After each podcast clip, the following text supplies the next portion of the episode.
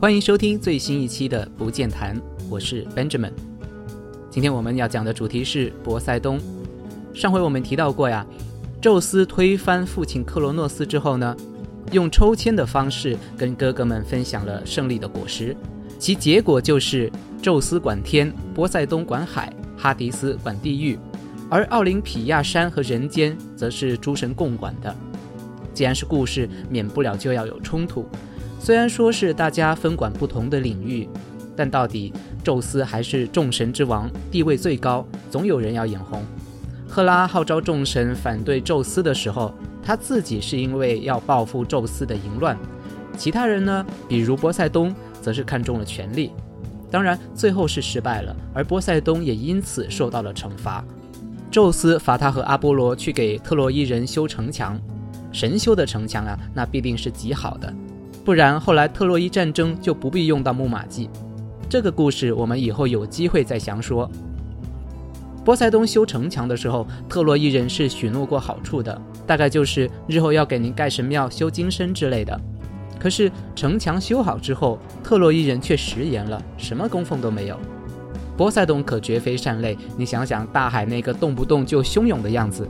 他派了一只海怪去骚扰特洛伊，这只海怪后来被大力士赫拉克勒斯 （Heracles） 所杀。关于赫拉克勒斯的故事也很精彩，值得单独说上一集。我们这里就先放到一边。总之，波塞冬骚扰特洛伊的计划算是落空了。因为希腊靠海，所以希腊人对海自然是存有敬畏之心，波塞冬也就成了许多城邦的守护神。但是到了雅典这里，雅典娜也想当雅典的守护神，接受雅典人的供奉。于是，两位大神展开了一场地盘争夺战。一开始倒是公平竞争的姿态。两位神说：“呀，我们分别给你们一件礼物，随你们选哪样。选了谁的礼物，就跟谁走。”波塞冬的招牌武器是三叉戟 （Trident）。Tri 这个前缀表示三的意思，而 Dent（D-E-N-T） 它原意是牙齿。英语里面的牙医就叫 dentist，所以 trident 它原本的意思就是有三个牙的东西。波塞冬用三叉戟击碎了石头，从石头里面冒出来海水，这就是他送给雅典人的礼物。可是海水是咸的呀，而且雅典也不缺海水，所以这件礼物没有什么鬼用。雅典娜就比较实际了，她的礼物是橄榄树，橄榄一来能吃，二来能榨橄榄油。树砍了呢，还能当木材。雅典人当然是选雅典娜的礼物了，同时也就接受了雅典娜作为雅典的守护神。这个故事告诉我们，送礼要投其所好。那既然说好了是公平竞争，波塞冬也就不好发作。但是他因此怀恨在心，时不时发点洪水、闹点地震什么的，作为对雅典人的报复。古希腊人把地震跟海或者波塞冬联系在一起。大概是因为他们常常发现地震的时候，海水会从石头缝里沉下去又涌出来，肯定是因为波塞冬又在插石头玩。波塞冬也因此收获了一个外号，叫 Earth Shaker，撼动大地的人。现在有个地震报警系统 Earthquake Alarm System，就叫 Poseidon。而英语里面除了用 Earthquake 来表示地震，还经常用 Seismic。S E I S M I C 表示跟地震有关的事情，倒并不是说 seismic 就是从 Poseidon 演变而来的。不过这样多少可以帮助记忆。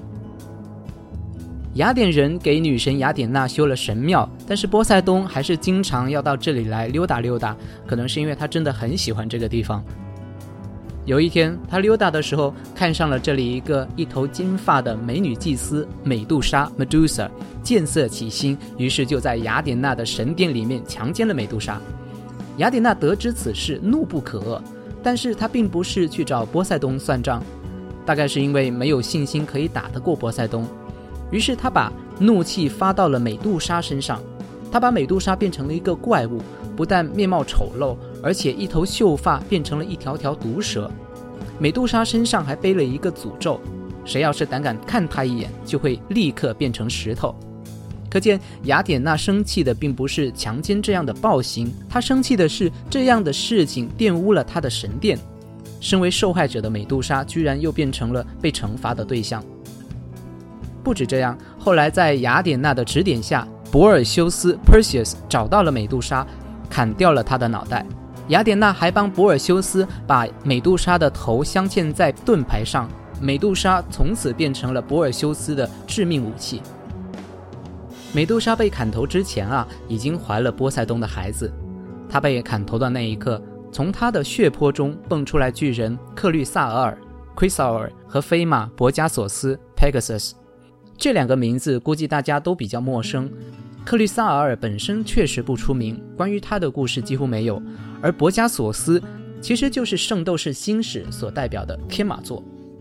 再说回波塞冬，现在普遍认为 Poseidon 这个词在古希腊语里面其实是 husband 丈夫的意思。跟宙斯一样，波塞冬也是一个配有无数的神，而且男女通吃。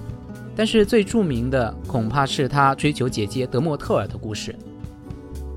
说是追求，其实就是赤裸裸的想要啪啪啪。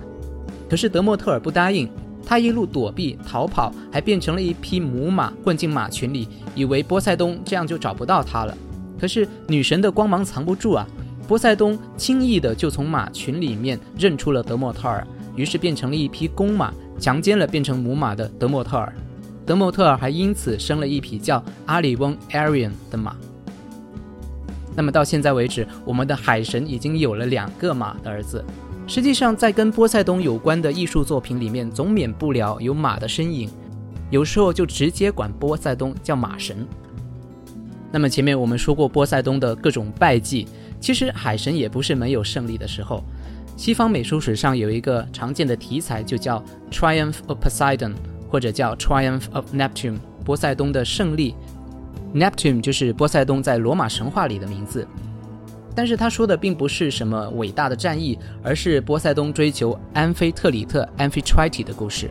安菲特里特是 Oceanus 和 Tethys 的女儿。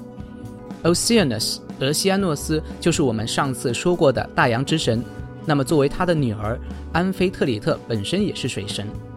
波塞冬第一次见到她，就被她的美貌和气质所倾倒，对她展开了猛烈的追求。安菲特里特也是逃啊，他甚至逃到了海洋的尽头，但还是被波塞冬的海豚找到。